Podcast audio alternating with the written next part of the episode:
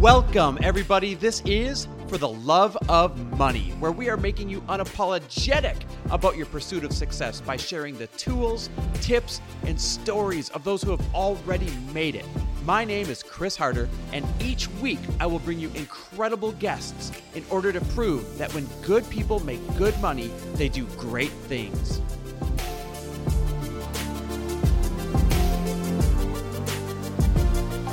Hey everyone, welcome to another amazing episode of For the Love of Money. I'm really, really excited for today's episode because I'm actually sitting down in person with Alex Banayan. Now, you guys probably know who Alex is. He's everyone's talking about him right now. He is the best-selling author of The Third Door. The Third Door is the book that originally set out to, you know, teach people or, or put together all of these stories on how the world's most successful people launched their careers. And when I say the world's most successful people, I'm talking every one of the most famous entrepreneurs in the world, except the book really turned into this seven year project teaching how to connect and how to get a hold of anyone in the world. You're not going to believe these stories on how Alex connected with Bill Gates, Warren Buffett, Lady Gaga, Maya, Maya Angelou, like Jessica Alba, you name it. You name the celebrity, you name the entrepreneur. He found a way over the course of seven years to sit down with them and interview them. I've never heard stories like this in my life. Now, before we get into it, talk about connecting with epic, impressive, like minded people. It's exactly what my mastermind does for you. And if you listen to recent episodes, you've heard that three spots in this year's mastermind. You don't even have to wait till the 2019 mastermind. This year's current mastermind group that you've been seeing all over social media, three spots have opened up. Sometimes life happens for people, and sometimes when life happens for people, it means they have to make a couple of adjustments. And we have three people where life is currently happening for them to give them a season of growth. But unfortunately, it means that they cannot continue on in the mastermind. And that means opportunity for you. That means three seats that have opened up to plug into this family that is already absolutely cruising along. People that are already doubling and tripling and quadrupling their income in the first seven months that we've been together. Yes, quadrupling their income. How cool is that? And you have a chance to take one of those seats. If you're a traditional entrepreneur, online or offline, brick and mortar or not, and if you are making multiple six figures to seven figures, then you've got to go check out this group. Go to fortheloveofmoney.com forward slash mastermind. We got three spots we're filling. Even if you applied for the 2019 group, go ahead and shoot me a DM saying, hey, I applied for 2019. I just heard this. I actually want to join the 2018 group. Shoot me a DM on Instagram at Chris W. Harder and we'll set up a phone call if you've already applied. And if you have not applied, go check it out. Be nosy. All your questions and answers are there at fortheloveofmoney.com forward slash mastermind. Fill out the application if it appeals to you, and then to get your name to the top of the list, because there's a lot of applications, shoot me a DM on Instagram, Chris W. Harder, that just says, Hey, filled out an application. I really want to get into this year's group. Fortheloveofmoney.com forward slash mastermind. Go check it out. I can't wait to see who the new three family members are going to be for the rest of this year that will then continue on to the 2019 class as well. All right, so I've got Alex sitting here, and uh, let me tell you, this is one of those episodes that will probably free you up from anything that is holding you back. I already said it, but I'm going to remind you Alex connected with Bill Gates, Warren Buffett, Lady Gaga, Jessica Alba. I mean, it does not matter. Mark Zuckerberg, it does not matter. The celebrity, he connected with them. And the stories of how he did it, how he tracked them down, his stories of persistence and consistency, they will inspire you and they will realize how small you might be playing. And they might remind you how big of an effort you could be giving. Because his book took seven years, seven years to finally get on store shelves. Talk about consistency and persistency to get this done, right? But more importantly, this interview and his book teaches you how to conquer and handle rejection. Do you know how much rejection Alex got when he was, you know, trying to set up meetings with Bill Gates and Warren Buffett and Mark Zuckerberg and, you know, Lady Gaga, like you name it. Can you imagine the number of doors you have to knock on and the amount of rejection you have to just be okay with getting and be able to reframe, that is one reason alone that this episode is probably going to knock your socks off and empower you to get to the next level. And there's so many fun stories too. Do you know how he funded this book while he was in college? Picture your starving college student, right? Not a lot of money to fund a project like this. He literally researched and learned how to hack the game show The Price is Right. I'm not kidding. You're going to hear the story. It's also in his book. It's the funniest thing ever. He literally hacked The Price is Right in terms of figuring out how to be guaranteed to be on the show. Went on the show, won the Showcase Showdown. Spoiler alert, won it and won like 17 grand to fund this book. You're going to love the story. So, guys, get ready, take some notes, listen up, get into a place where you're really present because this episode alone could literally bring you to the next level if you are dealing with consistency, persistency, or rejection, if you have any of that standing in your way, this episode is going to strip you of those challenges, and I can't wait to see you move forward. Here we go. All right, Alex, my friend, how you doing, man? I am great. Thank you for having me. Seriously, my my privilege. When you said, "Hey, why don't I just come to the house and do it?" I was like, "Score! I already love this dude." So I know that you've been on a ton of interviews. You're still in your book tour, is that right? Uh huh. Okay. How does it feel? You keeping up? You getting tired? You full of energy? It feels good. And the thing that I've realized, I know this sounds silly, but getting sleep. To me, I used to think that the less sleep I had, the more I could work. Now I realize the more I sleep, the better my work is. Yeah, it's funny. I read I read about how do I say his name in your book? Um, Chilo. Yeah, Chilo, who literally gets like four hours yeah. of sleep per night max. I can't do that. And Lori, my wife who you just met, she can't do that. We are like eight to nine hours of sleep type of people. And the thing is this when I hear of all these other people out there, like 5 a.m. club or, you know, cut yeah. your sleep in half, you get this many more hours of product. When I hear those things for a split second, I feel bad. Like maybe I'm yeah, weak or I'm not trying yeah. hard enough and I get in my head. But at the end of the day, I know what makes me feel good. I mm. know what makes me produce and sleep is one of those things. Yeah. And the thing about Qi Lu is he trained his body to do that. Mm-hmm. It took him, you know, months and months of grueling training. Yeah. For me to just like flick the switch and sleep for four hours a night doesn't really work. Yeah, not going to work. Well, we're going to hear about him and, and so many more people in this interview. Again, I'm grateful you're here. So here's how my interviews work. Just to like pick up the momentum in a cool way for people to get to know you quickly, I do some rapid fire questions. right? And then if there's something awesome that comes up, we'll circle back to it. Sound good? Okay, perfect. All right. Start really easy. I already know the answer, but where'd you grow up? I grew up in Los Angeles. Yeah. So where do you live now? I live in Los Angeles. yes, yes. West Hollywood to be specific, right? Yeah. Uh, favorite quote? Ooh. Oh, this is like asking a film buff their favorite movie because mm-hmm. this is these are my. I have like a list of like a hundred of my favorite Especially quotes. as an interviewer and a writer, right? The first one that came to mind, and it isn't even an accurate quote, it's like been misworded, but something Elliott Bisnow told me. He said he had a quote that he put up above his bedroom, above his bed.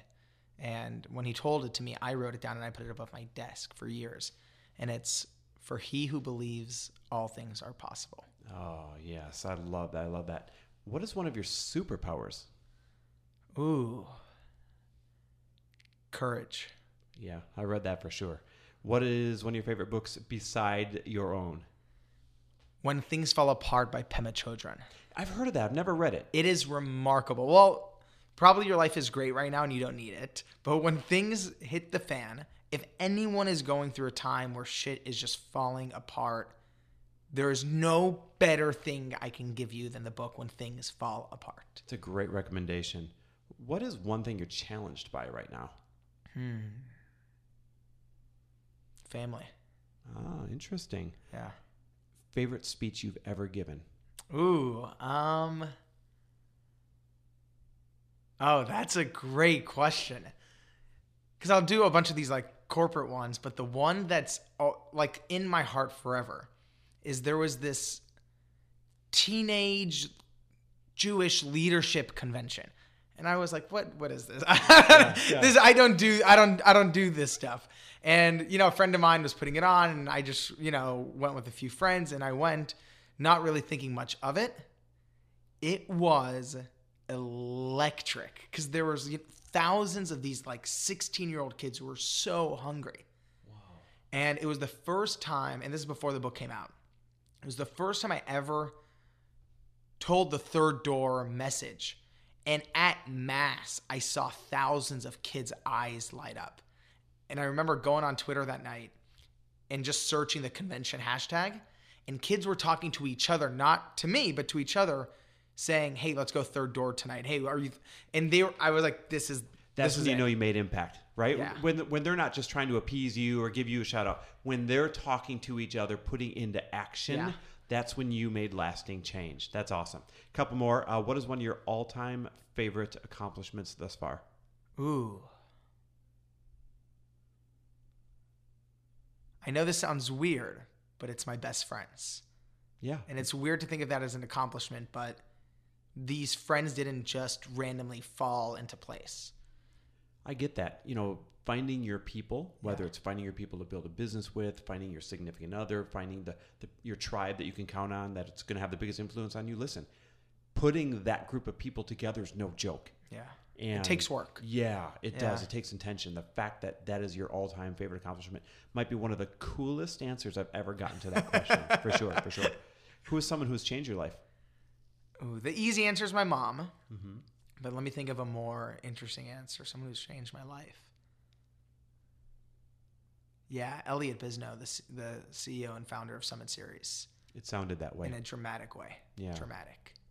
couple more. One regret you have.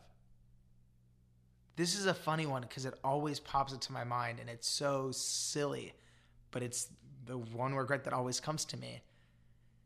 You know, I don't believe when people are like, I don't have any regrets. I mm-hmm. call bullshit on all those people. Yeah. You're just not thinking deeply enough. Right. And to me, and I get what they're saying, you know, they're grateful for where they are today. So they don't regret the decisions they made in the past or their mistakes. I'm with that. I don't regret my mistakes, but I remember there are moments where I could have been kinder. Mm. That I wouldn't have lost anything, but I didn't out of fear. And I remember I was going in for a college interview. I was a senior in high school. I'm going in a college interview. And it was here at USC in LA. I'm going in for this interview, and I was like 15 minutes early, but I was still so scared I'd be late and I would get lost. I'm like running to this interview, and this girl was like parking her bike on the bike rack, and she accidentally knocked over like all the bikes. So like 20 bikes fell over, and I saw her face like looking for help. And, And I like walked I by. stopped, I like made eye contact, and Oh. I was so scared I would be late. I just like left. Oh. And then I ended up getting to the interview with like, you know, 11 minutes to spare. Yeah. And I remember just sitting there before the interview being like, fuck. All right. So, a girl who knocked over the bike if you're listening, Alex I'm is sorry. sorry. I'm he sorry. wishes he could go back and do it differently. I'm sorry. Very last rapid fire question, and this podcast talks a lot about generosity. What is something generous that you've done recently? Mm.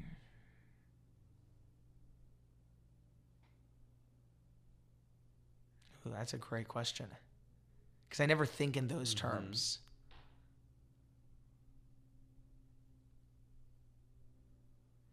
When people in my family are going through hard times, um, it's weird to even it's weird to even call this generosity because it's not generosity. It's it's almost selfish because I'm doing it for my own happiness and their their happiness is my happiness.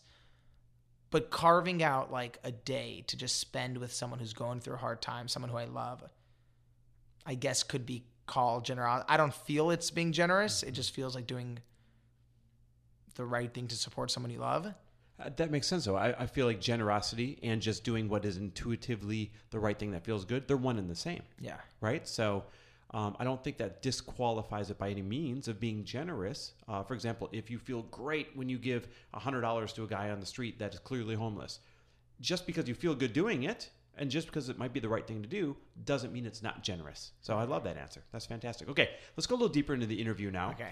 dude your book i'm in love with I'm, i've been putting it all over social media like everyone's messaging me about it i had no idea how many of my friends are already reading it and loving it it's one of the hottest books out there right now and Thank i you, read a lot right so number one congratulations the third door everybody's got to read it um, but tell us this story to start out of this 18 year old pre-med kid who you know his parents one big dream is that you are going to become a doctor and instead of doing that, you end up talking to and interviewing the world's most influential people like Bill Gates, Warren Buffett, Steven Spielberg, Maya Angelou, Jessica Alba, and on and on and on.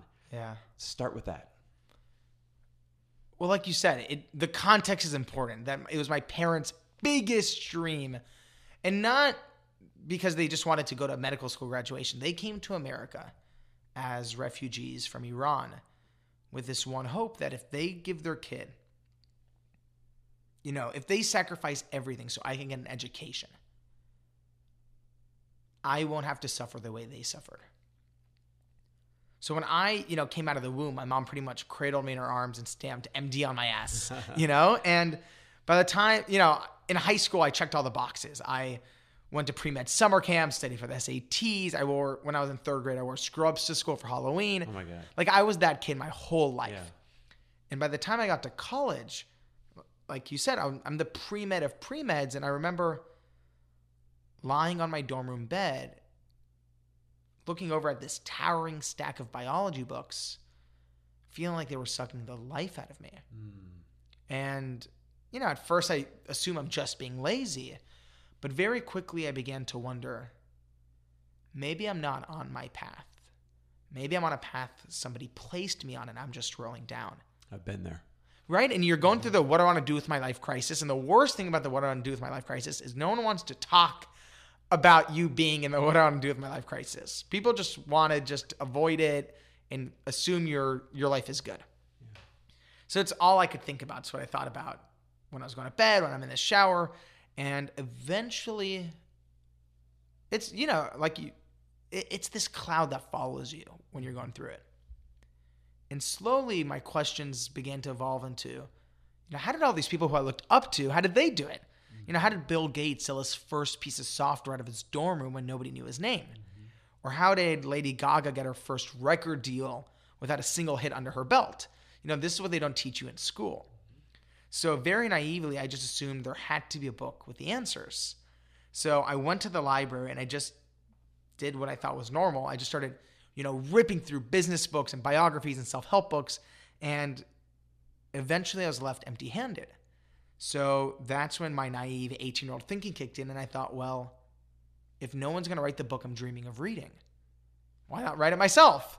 You know, I thought I'd call up Bill Gates, interview him, interview everybody else. I thought I'd be done in a few months. That I assumed would be the easy part. The hard part, I figured, was getting the money to fund this journey Yeah. you know, I would need money to fly up to Seattle and interview him because I thought he would say yes right away. So, you know, I needed quick money and I was buried in tuition payments. I was all out of bar mitzvah cash. Mm-hmm. So there had to be a way to make quick money. Yeah, and, and I remember reading your parents weren't exactly rolling in it at the time, right? Like it was everything they could do just to help you get to school, right? Yeah, and like, look, we weren't like you know we were far from poor. We always had food on the table. But yeah, my parents sacrificed. You know, there were two mortgages on the house. Mm-hmm. There were days that I remember, you know, a notice on the front door saying our gas would be cut off if we don't pay the mm. bill. So, So there's a lot riding on this. Do you know the craziest part is that someone once told me the most extreme expectations are the ones that are never explicitly set. Hmm. Wow. Wow. and they never sat me down and said, you know, everything's riding on this, but it was in the air, you know? So, you know, I'm trying to figure out what how to get money to fund this dream because I I'm not going to turn to my parents. So, two nights before final exams, I'm in the library doing what, you know, everyone is doing in the library right before finals. Yep. I'm on Facebook. so, I'm I'm on Facebook and I see someone posting offering free tickets to The Price is Right. This story is amazing.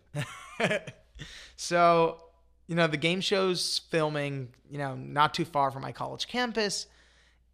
And the first thought was, what if I go on the show and win some money to fund this dream?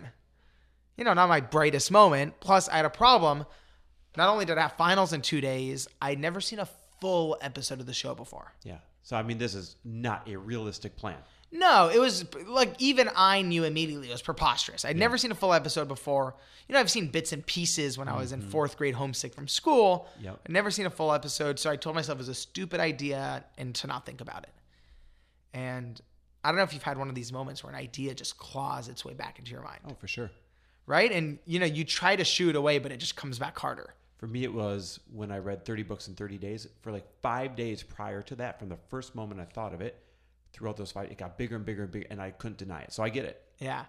And, you know, to prove to myself it was a bad idea, I remember I was sitting at this small wooden table in the corner of the library, and I opened my spiral notebook and made the best, you know, wrote best and worst case scenarios on the top. Uh, huh, the old list. Right. To prove to myself it was a bad idea. Sure.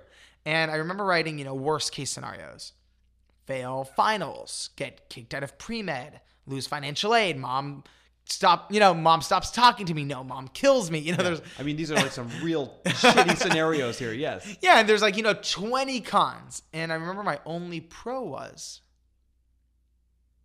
maybe, maybe win enough money to fund this dream. Got 99 out of 100. No, 99,000 out of 100. Like, would say that's illogical, not a chance to go back to studying. And this is the thing, I agree. It was completely illogical. And at the same time, it felt like someone was tying a rope around my gut and was slowly pulling in a direction. So that night, I decided to do the logical thing and pull an all nighter to study. But I didn't study for finals. I studied how to hack the price is right. This is great. All right, so how do you hack the price is right? I mean, growing up, I used to watch the show actually. Obviously, Bob I was Barker at school. days. Bob Barker days Yeah. for sure. And your dream, especially not living in California, right? So it really seemed like this far off dream was that you would get on the show and win all this money and be one of those people. So how how do you hack the price is right? So the short version of it, because you know it's this long, ridiculous Yeah, story. People, you guys have to read the details. This is amazing.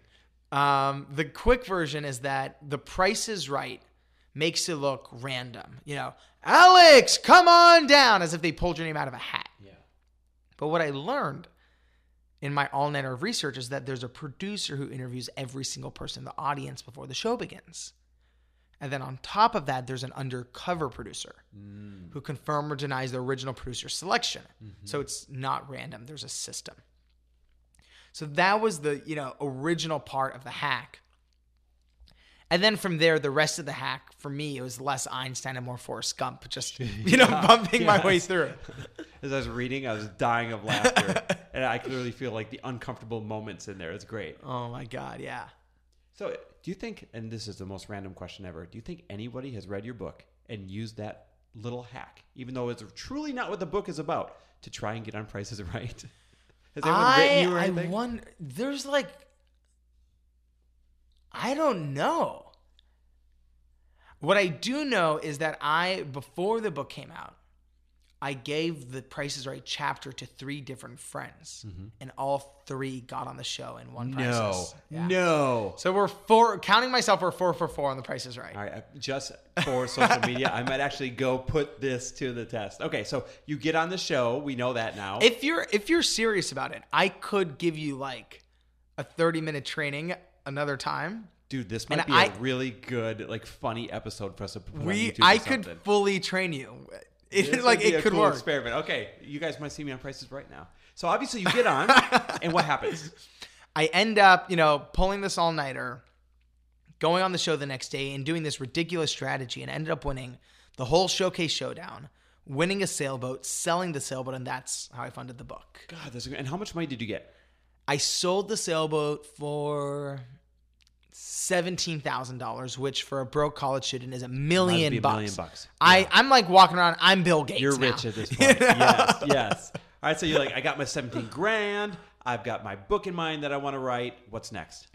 So the first thing that happened was once I had this mission, you know, really to go and create in my mind this, you know, holy grail kind of guide that had, you know, all these people from all these industries talking about when no one would talk to them, no one would take their meetings, no one would take their calls.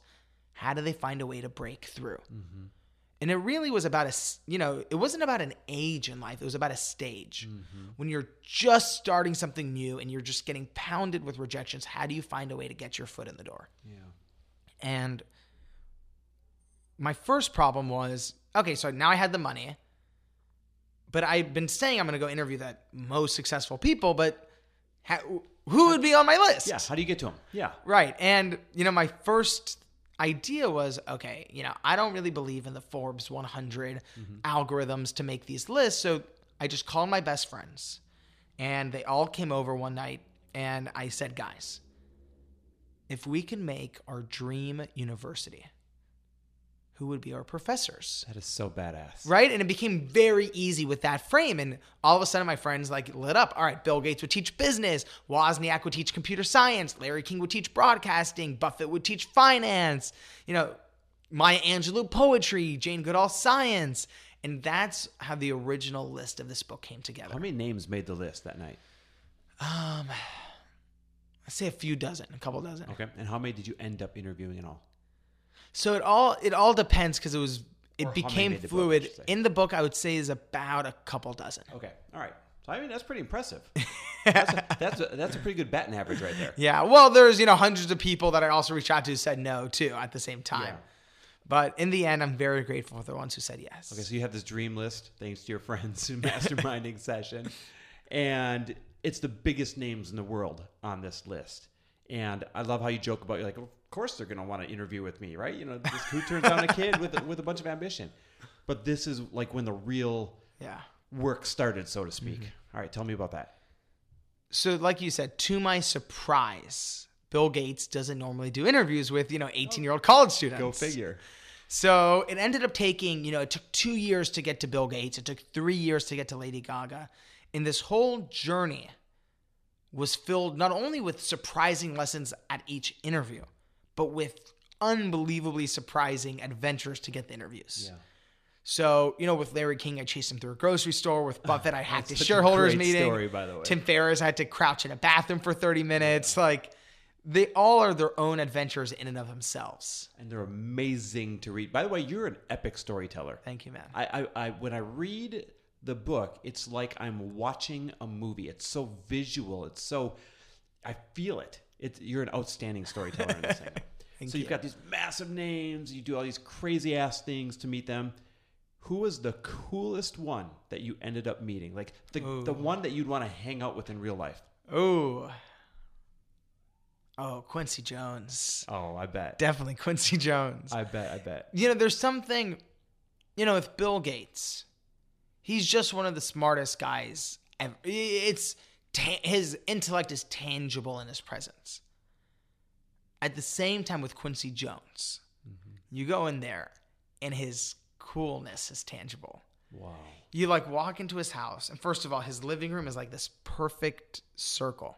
Mm. Like it's designed to be a you know perfect circle, and there's like gold light like shimmering on the walls, and you look up to the roof, and there's these twelve wooden beams coming out of the middle of the circle, almost like a sun with rays. And Quincy walks in with this long blue velvet robe with you know gold trim on the Just as you picture, right? right? He, you know, he walks in, he looks like the alchemist. And, you know, he sits down and he's like, he's like, where are you from, my man? And I'm like, well, I'm from, I'm from Los Angeles, Mr. Jones. And he's like, no, I said, where are you from? You know, and he's just like mm. so cool. And, you It's know, like in his DNA. He can't help it. he's, it's in his DNA. He's not trying. And our 45 minute interview turned into two and a half hours. Wow. And with Quincy Jones, it was the only interview I can say confidently that I walked in one person and walked out another. That is what an amazing statement about another human being, right? That he had that effect on you. That's incredible. So who made you the most nervous?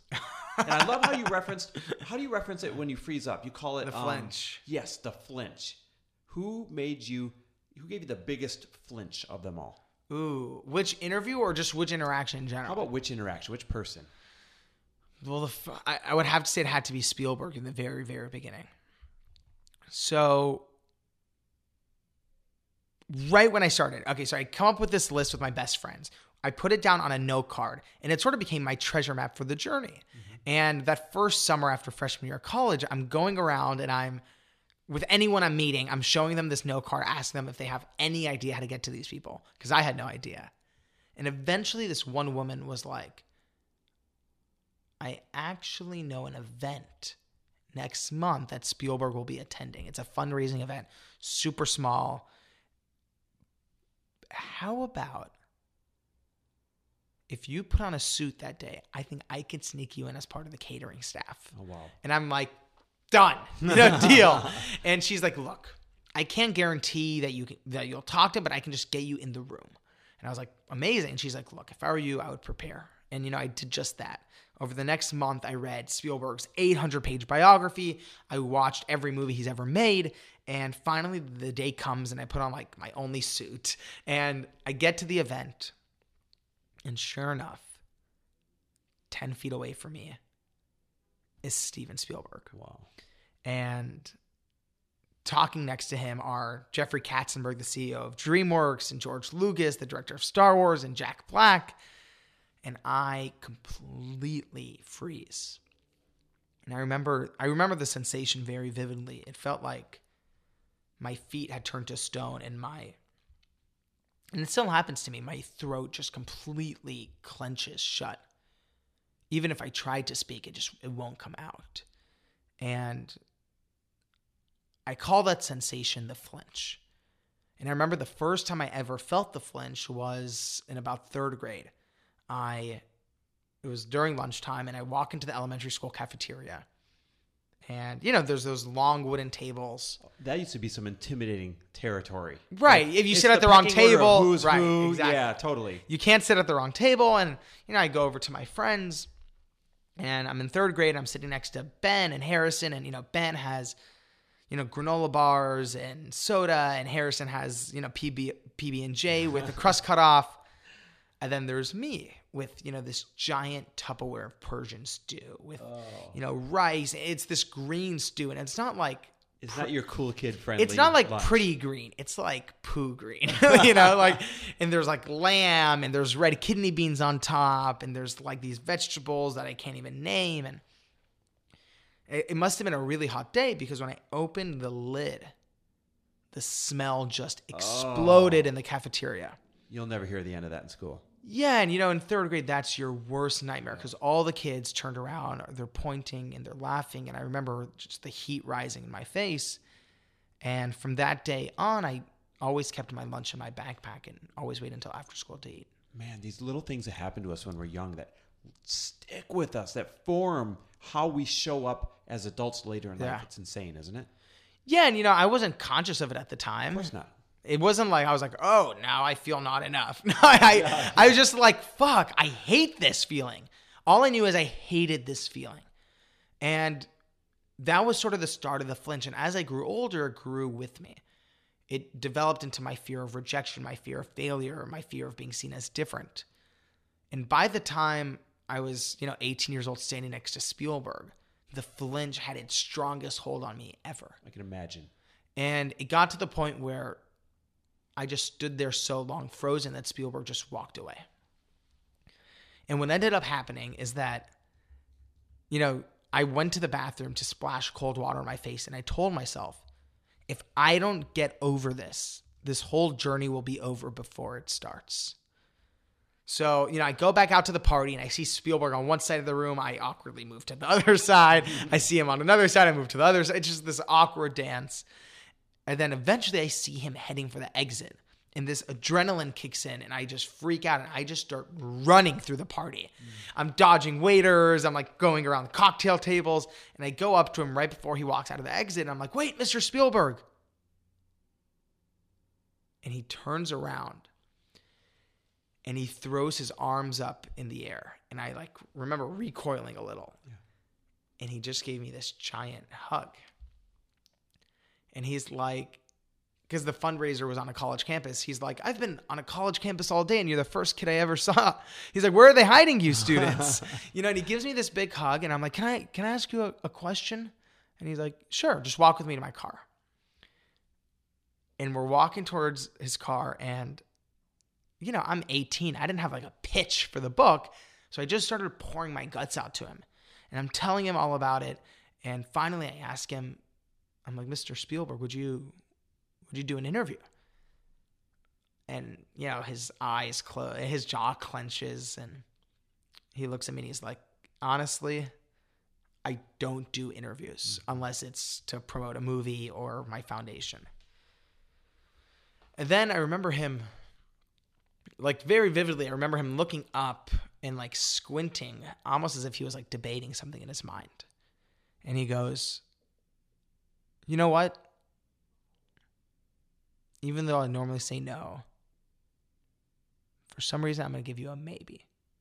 Go out and do this, get your other interviews, and then come back to me. And we'll try to make it happen. You know what's interesting? Just I want to stop you real quick. Yeah. I remember you when you told the story about Spielberg. You said he looked up like he was debating something. When you tell the story about um, I have in a mind blank, the world's greatest interviewer, Larry King. Uh, Larry King. He he pauses and he looks up. Right? There's this pattern. What are they looking Hmm. Up at? Do you think? I have my theory. And what is it? First of all, these guys and the men and women of this caliber just get asked Nonstop. thing. A, a, a, they just get asked. Period. All day. So they very naturally have created instincts to just protect their time, which makes sense, which they should. I think in moments like that, though, what's happening internally with them is their instincts to protect their time become in conflict with their memory of what it felt like to be in my stage. Hmm. Especially people like Spielberg or Larry King, who started their whole careers by chasing down people on the street asking for help and for advice. Yeah. They just look within themselves and they're just like, how can I say I used to be that that person? Yeah. Totally. That would- that would make sense. And you know that's why when you ask a PR person, the answer is always no, hundred percent of the time because Right. the PR person was never in your position. But when you're standing in front of them, looking in your, in, you know, looking in their eyes, it's much harder to say no. That's incredible. So let me ask you this: Everybody has their flinch, right? their version of Mm, yeah. the flinch, and this is one of the biggest things that holds people back. They're too damn afraid to ask. They're too damn afraid to take action. What's your advice? Somebody coming from someone who's gotten over their flinch a million times at the biggest names. What's your advice to get over your quote flinch? Well, first of all, not easily, and I still deal with it in varying degrees. But something that I learned on this journey is that, you know, when I had started, I just assumed that something was wrong with me because I assumed all these people I looked up to, whether it's Bill Gates or Elon Musk, they have to be fearless. You know, how else could they have done all these crazy things they've done? They have to be fearless. And I thought there was something wrong with me because I thought I had to be, you know, because I was so scared there had to be something that I was doing wrong. And you have to understand, ever since I was a kid, I was like the most scared kid you would meet. I had like a nightlight until I was 12. Like, I would never go on a roller coaster. My friends always joke that, like, going to theme park with Alex is the most miserable experience because I, I just have a lot of fear growing up. But what I learned when I started doing the interviews over, and doing this research over the past seven years is that every single one of the people who I interviewed was never fearless. If anything, they were tremendously scared during the process. Wow. And to the point where even with Zuckerberg or Gates, there would be stories that just showed how terrified they were. And that was this huge realization of none of these people were fearless, but they were courageous. And there's a critical difference between fearlessness and courage, but it's very easy to miss. So it's this the fact that you learn that everybody has the same level of fear, right? Might show up If differently, might anything, manifest if differently. anything, but some of them have it even more. yeah. And what I've realized is the difference between fearlessness and courage hmm. is that fearlessness is just jumping off of the cliff and not thinking about it. Yeah. Which is idiotic in my opinion. Right. Yeah. That's fearlessness. Courage, on the other hand, is acknowledging how scared you are, analyzing the consequences, and then deciding you still care so much about it, you're going to take one thoughtful step forward anyway. Mm, that is so good. I mean, that lesson alone that makes the whole episode valuable to Hmm. anybody out there who is stuck, who is paralyzed, who is a victim to their quote flinch. Yeah. Like that one entire point alone brings so much value. Thank you for that. Hmm. All right, so now you're freeing everybody up. Everyone's going to have courage galore, right? Thanks to Alex. Tell me about rejection. And what I loved about your book is it was so real. Now that we're on the subject of this, um, it was story after story of rejection. It wasn't these BS tips on like, here's how I got to this person. Here's how I got. It was actually, it just showed you getting punched in the face over and Yeah. over and over again. What was the worst rejection that you got? Huh. It was definitely from Buffett. Yeah. Why? So with Buffett, what ended up happening was I ended up going on this eight month quest trying to get an interview with Warren Buffett. And, you know, everyone knows he's the most successful investor in financial history. And I just thought if I get an interview with Buffett, like everything will come together. So I I had left school at this point and I'm now working full time from 6 a.m. to 11 p.m. working full time on trying to get an interview with Warren Buffett. And you know, after a month two of getting rejected, things start feeling really bad. By month six, you know, things are ble- like things are bad. You know, it got to the point where I was getting rejected so many times because I was writing letters to him over and over and over again. I was calling his assistant week after week after week. Each no felt like, you know, he was winding his arm back and just slamming it in my gut. And he wasn't actually doing that, but that's how it felt. Yeah. And there's this great quote by Paulo Coelho where he says, You know, when you're in school and you get an F, yes, it stings. But when you're pursuing your life's work and you're getting that F, you're getting that rejection, your whole body feels crippled. Yeah, for sure. Because the significance of it being your life's work. Yeah. For sure. So with Buffett, you know, I'm on this eight month quest of just getting slammed with rejections. And what I've learned is that two things have helped me the most when I've just been in this tornado, you know, in this blizzard of rejections. When you're in the darkest place, when it feels like you're at the bottom of the well and there's no there's no light. And these are the two things that I've learned. The first thing is that, you know, do you remember the movie Cast Away? Yeah, love it. Okay, right. Tom Hanks, he's on this desert island, and there were many points, especially with this Buffett situation, where I was, I felt like I was on this fucking desert island of rejection, where there was no hope in sight, no one I could reach out to. And what ended up happening is, you know, in Cast Away, he starts talking to the ball, Wilson, and it becomes like his only friend. Mm-hmm. And it doesn't make him happy, but it keeps him like somewhat alive. And what I've learned is that when I'm on the desert island of rejection, my version of that Wilson is the core reason why I started in the first place. Mm. And when I had started this book, I had this very naive idea, which I still hold on to this day, mm-hmm. which is that if all these people come together, not for press, not to promote anything, but really just to share their best wisdom with the next generation, young people can do so much more. Mm, I love that. And there would be points where I was so, you know, all these people like in business or self help who are like, I've never thought about giving up. I'm like, that's not me. Right. I've thought about giving up a hundred times. times, yeah. I I even said I give up at times, you know, and the only thing that's kept me holding on was that core belief. Now, I don't mean like I would go and meditate and think of that core belief and all of a sudden I would be energized and back to normal. No. The core belief, though, was like this thread that even in my darkest times I could hold on to, and it would just keep me from completely calling it quits. Were there any people along the way, one person in particular, I have no idea if there was or not, that pulled you back on track and did not allow you to quit? I'll go back to my best friends. And it would never be in like a, you got to keep at it, like aggressive pep talk. It was very gentle. And it sort of takes you to the second lesson that I've learned about rejection, which is that, you know, you turn on YouTube and there's, you know, a million people yelling at you like, you know, never take a break, 24 7, hustle, Yeah. you know. And I'm just like, yo, take a fucking break every now and then, you know? Mm-hmm. When things get really hard, there's tremendous value in, you know, turning off your phone for a couple hours. Mm-hmm.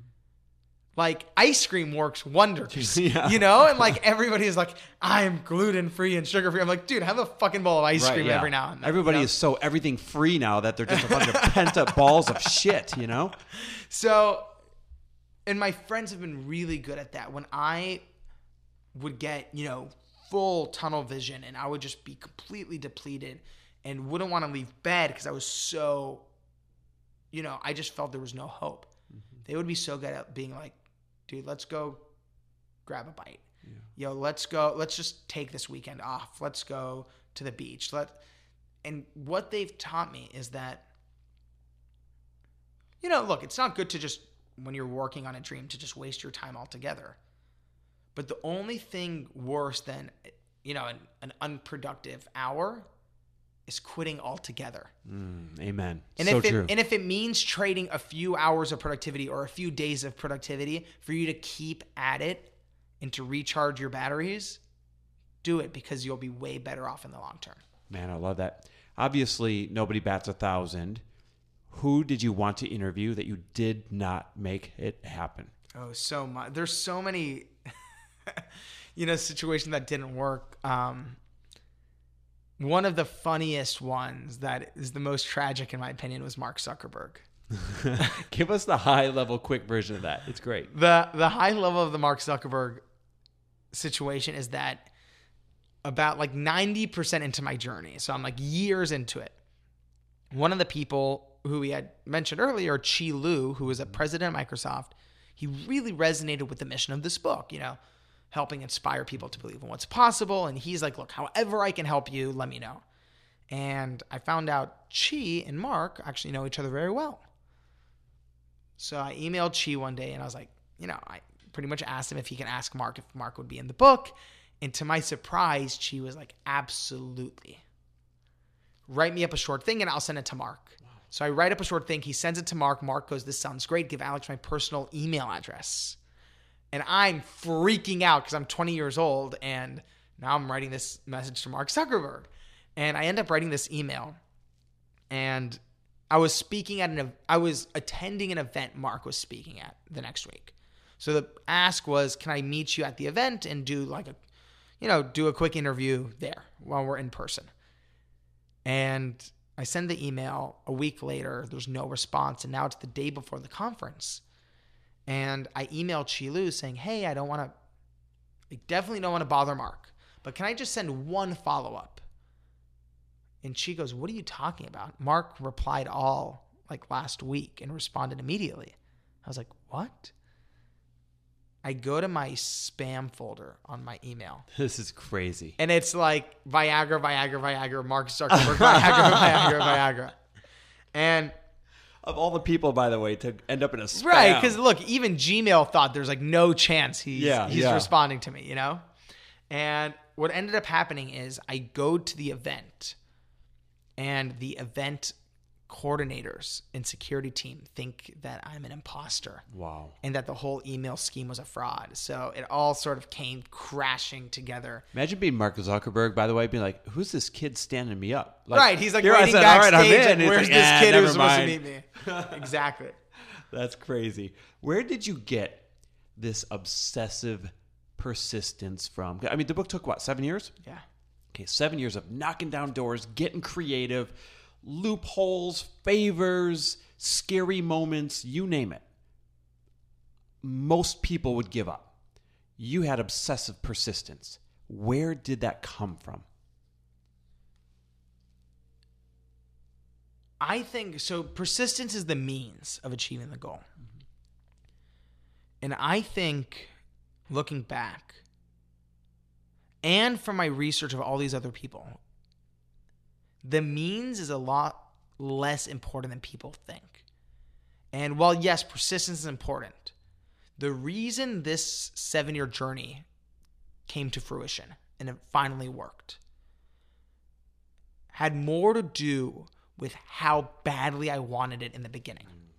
Wow. And you know, Tony Robbins has this great anecdote. He says, he's like, look, who here would run into a, you know, if I said there's five dollars in this burning building, who would go in there?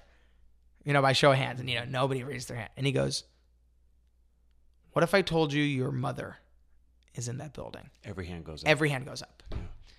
And that and that anecdote is the answer to the question in the sense of you know, if you if someone was like, "Hey Alex, would you want to go interview this, you know, this nice guy, but he's uh, you know, runs this sandwich shop and put it on your blog and it'll take 7 years for you to make this project happen." I'll be like, "Nah, I'm good," you know?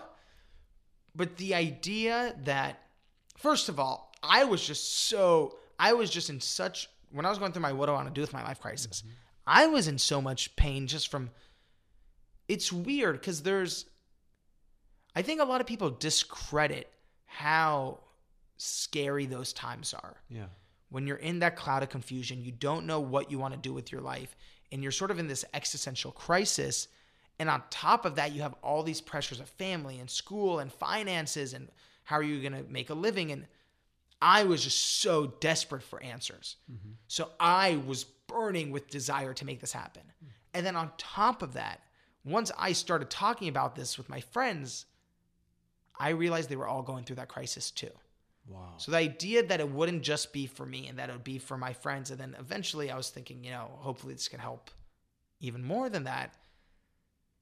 That's what made it, you know, that's what fueled the persistence. I wasn't just persistent for the fun of it, because, dude, I'm telling you, there's nothing more miserable Right. than waking up every day just so people can tell you to fuck off. over and over and over again for seven years. Right. When literally you're like, it's not like you're making money off this in a big way. Like, it's just so, it's not for, if you're doing it for kicks and giggles, you'll mm-hmm. be out really You're quick. not going to last. And I'll, I'll even go to say if you're doing this for money, this type of research project for a book like this, it's not going to last either. If you're writing a book in general for money, Yeah. it's Yeah. Yeah. probably- It's not to last. It's not, You're you're to to have a rude awakening. Yeah. Yeah. It's the people who I don't remember who said this, but there's a quote that says the only reason you should write a book is because not doing it will be even more painful than the act of doing it. Man, that's a great statement. Speaking of your book, this book is about how to open up doors. Yeah. Um, and what I like about it, it's not just how the celebrities and these A-listers and these world changers opened up doors at first when they were nobodies. It's also the story of how you opened up doors, right? So, I mean, what beautiful like synchronicity in in that message. But that's kind of the message on the surface. What would you say is the single most important story or lesson in this book? Hmm. When I had started the book, I I thought the value of the book would come from you know all these tools and tactics that I could gather. You know, making this the most practical book I could. And while that essence is still in the book, you know, there's Tim Ferriss's cold email templates, there's Bill Gates' negotiating secrets, there's, you know, you you know, Larry King's interviewing style. You know, all of those things are in there. And there's all these wonderful tools and pieces of, you know, incredible wisdom. At the end of the day, I don't think that that's the soul of the book. And what I think is the soul of the book is possibility. Hmm. And I've learned that you can give someone all the best tools and knowledge in the world, and their life can still feel stuck. But if you change what someone believes is possible, they'll never be the same. God, I love that. God, I love that. It is so valuable that your, your your book is so valuable for so many reasons, but the way you summed it up right there, absolute home run. So I've got to ask, throughout all these stories, you know, all these people you met are basically once in a lifetime type of people to meet, right? And it was there were so so many stories where it was almost like fate was unfolding for you. So now that you have spent seven years knocking down these doors, being consistent, persistent, facing fears, I've got to ask you this. Is it fate and luck that finally allows these things to happen? Or is it good old fashioned making it happen yourself? You know, that's something that I've thought a lot of. You can't write a book about success and not ask that mm-hmm. to yourself every day. And this is sort of what I've come to personally. I think there's a tremendous amount of luck. I think, you know, it's 90% luck, but I think people miscontribute, misattribute what that luck is. To me, the 90% of luck happens before you're even fucking born. Oh. You know, it's who your parents are, where you're born, and what circumstances you're born. You know, dude, I'm very aware that if I grew up in different circumstances, this book wouldn't be possible. Yeah. I mean, you're LA born and raised. You're like the um, story with Larry King. You're, you're in LA. You don't run across Larry King if you don't live in LA, right? Or if you're not going to school in LA. Yeah, and it's you know, and there's also you know, thousands thousands of kids who also grew up in LA. They just weren't, you know, my mom, being born to my mom, you know, she would be. I remember being in. I think I was maybe like four, five years old, and one night just like waking up in the middle of the night because I had a bad dream and going to like her bedroom to to tell her I had a bad dream, and I remember sticking my head inside her bedroom and this in the middle of the night, three o'clock in the morning, and she was like up at her computer working. And I remember, you know, not wanting to disturb her, so I go back to my bedroom. And the next night, I woke up to do it again, and I saw her working.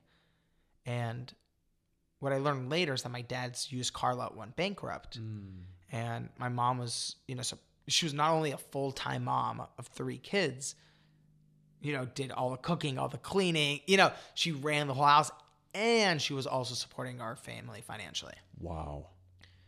And, you know, like I said, you know, the strongest lessons are the ones that are never said. And, you know, my mom just instilled tremendous amount of lessons of hard work. And what I've learned is that that was my luck. Mm-hmm. You know, if you look at the book, there's a lot of lucky moments, and dude, there are a ton of unlucky Yeah, moments. yeah. And I, I, I purposely included like this story, like the Zuckerberg story, or you know, all of these stories that didn't work out, to show that for every time it works, it doesn't work ten times Yeah. more. I like that. Good balance. Yeah, and again, I, I do think luck has a big role, but I think the you know, if you're listening to this fucking podcast, that means you have access to the internet. That mm-hmm. means you're smart enough to be listening to your podcast. You're not listening to some like, you know, gossip girl, like you know, yuckle putsy thing. Like you have the mindset. Most people don't know that they already are 90% there. Wow. And I think that's a huge thing that I was only able to see after this experience. I was like, wow, I was born on third base. And I think a lot of people think they're at first base when they're really at third base. I'm so glad you're you- you're bringing this up because even I, somebody who prides himself on trying to be present and grateful and you know really acknowledge all the people and all the things that work out in your favor, I can even forget just how much damn privilege and luck Yeah. That I've been given throughout my journey compared to other human beings with the same goals. Yeah, the more, you know, the more you travel and the more perspective you get, the more you realize like if you're listening to this podcast, if you're listening to the Tim Ferriss podcast, you are 90% there. Yep.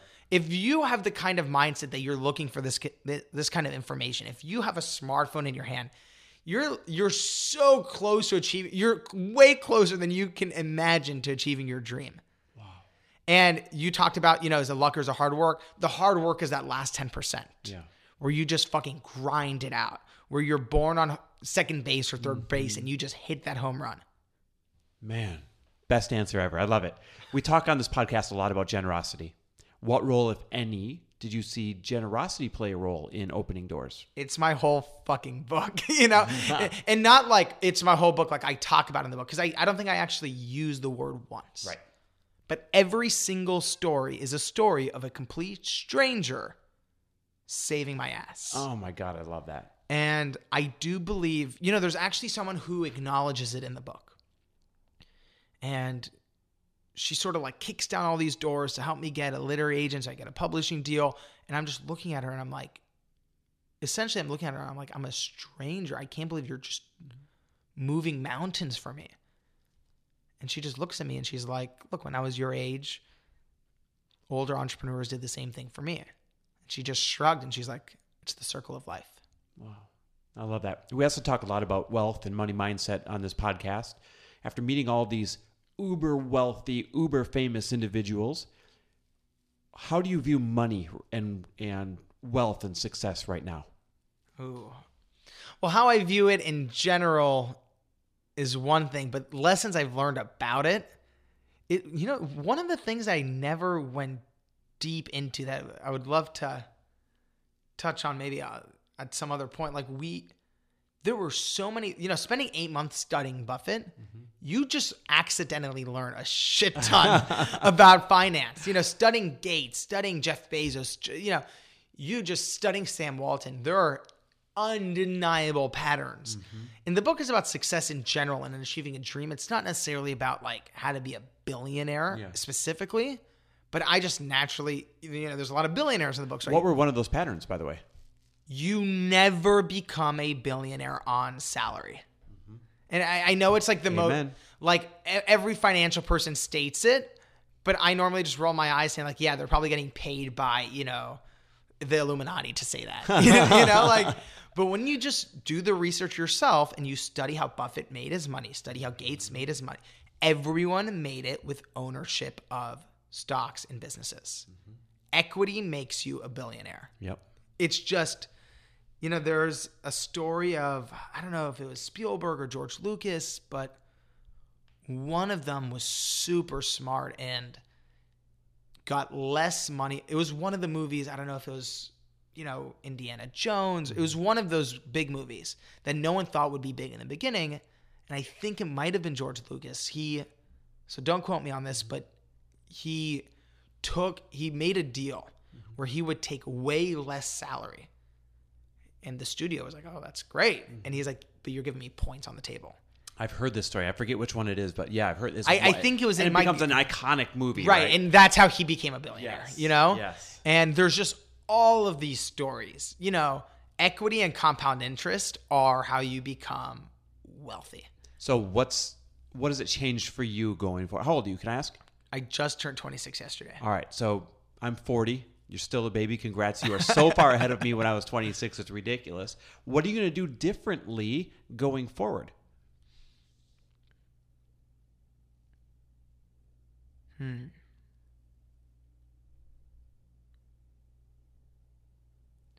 So I'm in a lucky position in the sense that I am a because of my age right now. I can delay or I can have a longer term vision. I'll say that. I can see this, you know, just wealth in general. I can see it as a 10 year 10 year plan as opposed to if I let's say had a wife and kids and I needed to pay for my kids schooling and I don't have that, you know, optionality. Because I do, I'm able to plan my career and I can take I can take, you know, sal- quote unquote salary type things mm-hmm. such as speaking and, mm-hmm. you know, book royalties in the short term for the next couple of years as I build out the 10 year long Yeah. activities. I love that. I love that.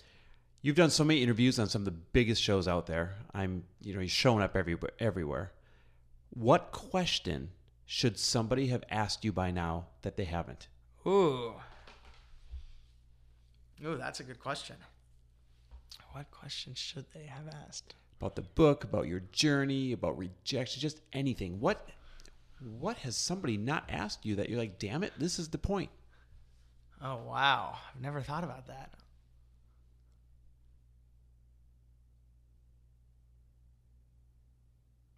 It's not the point. The people people have been good about finding out what the point is. But something that I've been curious, you know, all of these shows are so positive, especially in this space. It's so positive. I've been surprised no one's asked like, you know, what was the fucking worst part of this journey? Like, what was the grind? Like, everybody loves to talk about all the positivity of, you know, achieving a dream. You know, people talked about the rejection of getting the interviews. But, know, I was writing this book for three years and then I edited it for a fourth year. I, I've actually been And I think it has to do more with just the space, you know, in the business. You know, this is a business book, so a lot of the questions from these interviews, of course, are about the business aspects of it. You know, dealing with the rejections, getting the interviews, the lessons from the interviews. Um, a lot of this journey was learning how to write Yeah. and I I haven't discussed much about the writing process. And the writing was a fucking grind. In What was the worst part of it? I grossly underestimated how hard a narrative is to write, Yeah. like a page turning narrative. Yeah, for sure. Oh, you said something It was in an interview. I forget which one it was, but something how you learned how to create tension in every chapter or something like that. Like So you really yeah. honed in on your craft of being a writer, Yeah. and that's amazing. And you know, I give all credit to that to my writing mentor. His name is Cal Fussman, mm-hmm. and Cal is this incredible writer. He's been writing for Esquire magazine for mm-hmm. decades, and he sat down with me for two to three hours a night, two to three times a week Wow. for four years. There's generosity. That you know, again, I'm telling you, this whole book is, you know, off the backs of other people's. The whole book is generosity in action. It is. It really is. And it shows what happens when a lot of people come together and just give, you know, they don't give their whole lives, but they give what they can to a common mission. Mm-hmm.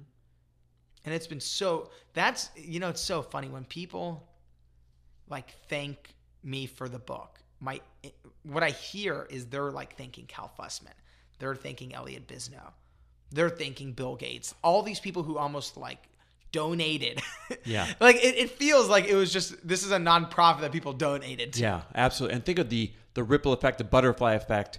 You know, Bill Gates gives you an hour or whatever it was. You take seven years, you put it into a book. You really hone in on your craft. Someone reads the book, they get inspired to keep going when normally they would quit, and then they change the world, right? Like every little step along the way, every person who contributed is going to somehow have a contribution towards somebody who's going to end up changing the world because of your book. And I absolutely love Dude, the I love notion you, of man. that. Thank I love the notion of that. All right, so where can we find you? And the obvious question is, where should everybody be buying the book? So buying the book is wherever you know wherever you buy your books. So whether it's Amazon or local bookstores or Audible or uh, Kindle, you know, iBooks, wherever books are sold, you can find the third door there. And if you get the book from listening to this podcast, let me know on social just so I can say a giant, Yes, give giant us a thank shout you. out for sure. Um, and the handles are very easy. It's just all the same. It's at Alex Banayan. Awesome. Awesome. All right, last question. I ask everybody this question. Why should people be unapologetic about their pursuit of success? Because you're gonna die sooner than you think. Whoa. Whoa. I, I really mean that. Whoa. Um, That makes it yeah, that, that sounds really fucking morbid. no, but it's so real. All of a sudden, it just adds urgency. To, to, to be to be fair, do you know what's funny? Before you even finished that sentence, when you said unapologetic, and before you fin- you took a pause, I already had the answer the second you said the word, wow. And I'll tell you why. Because it doesn't matter what you would have ended that sentence with, unapologetically generous, unapologetically yourself. I think the reason people are the opposite of unapologetic, you know, the reason they try to conform is you know, they think it matter. They think all of those voices and opinions matter. Mm-hmm. And one of the biggest lessons I've learned so my dad passed away a year ago. I'm sorry. Thanks, man. And so my dad passed away a year ago. My grandpa passed away two months ago. My grandma passed away one month ago. So this, it's been on my mind a lot, obviously, the past year. It, this is the thing. When my dad was dying, there's this weird. I, I don't know if I'm the only person who has these thoughts. I didn't even know I had these thoughts. But I always thought, like, you know, if you're good, you know, if you're quote unquote good, if you're Steve Jobs, if you change the world, like, you get a fucking trophy at the end.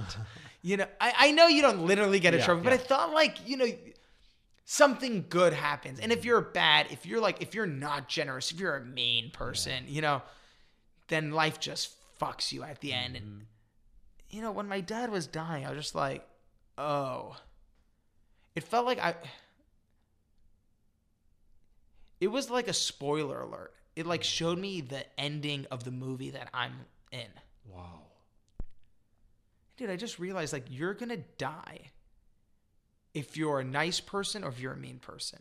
If you follow your dream, if you don't follow your dream. If you're successful, if you're not successful, it doesn't actually fucking matter. Mm-hmm. And I think people think I used to think it all matters. Like mm-hmm. I thought being successful was important because I didn't know it. I just wanted like to not die miserably. And I mm-hmm. realized like you're gonna fucking die miserably either way, or you'll die unmis. You know you can't control it. Yeah. And what's so liberating about that idea is that once you realize that whether you're successful or whether you're unsuccessful, whether you're happy or whether you're miserable, you're going to go to the same place. Hmm. Then you can do whatever the fuck you want. and that's why when you use the word unapologetically, I'm like, because Yeah. you're going to die. Yeah. You only get this much time. It doesn't Nothing matter. really matters. Nothing really Doesn't counts. matter. Just do it. Do whatever you want because in the end, you're going to the same place. Wow, amazing. Alex Banayan, my friend, thank you so much for writing this book. Everybody, the, sh- the link will be in the show notes. Get out to wherever you buy your books. Make sure you grab this book ASAP. I interview a good number of authors. I am standing here telling you this is one of the best books I have ever oh, read for so many reasons in my life. The third door, get out there and get it. My friend, thanks for coming Dude, by. I Appreciate you. man. Thanks for listening. And if you loved this episode and know of someone else who is as successful as they are generous, please pass them on to me. It would mean the world to me if you help me get this cause and this message out to as many listeners as I can. So please, if you liked what you heard, it goes a long way if you take 30 seconds and leave me a five star review and share this with your friends. I'll be forever grateful. And until the next episode, cheers to your success.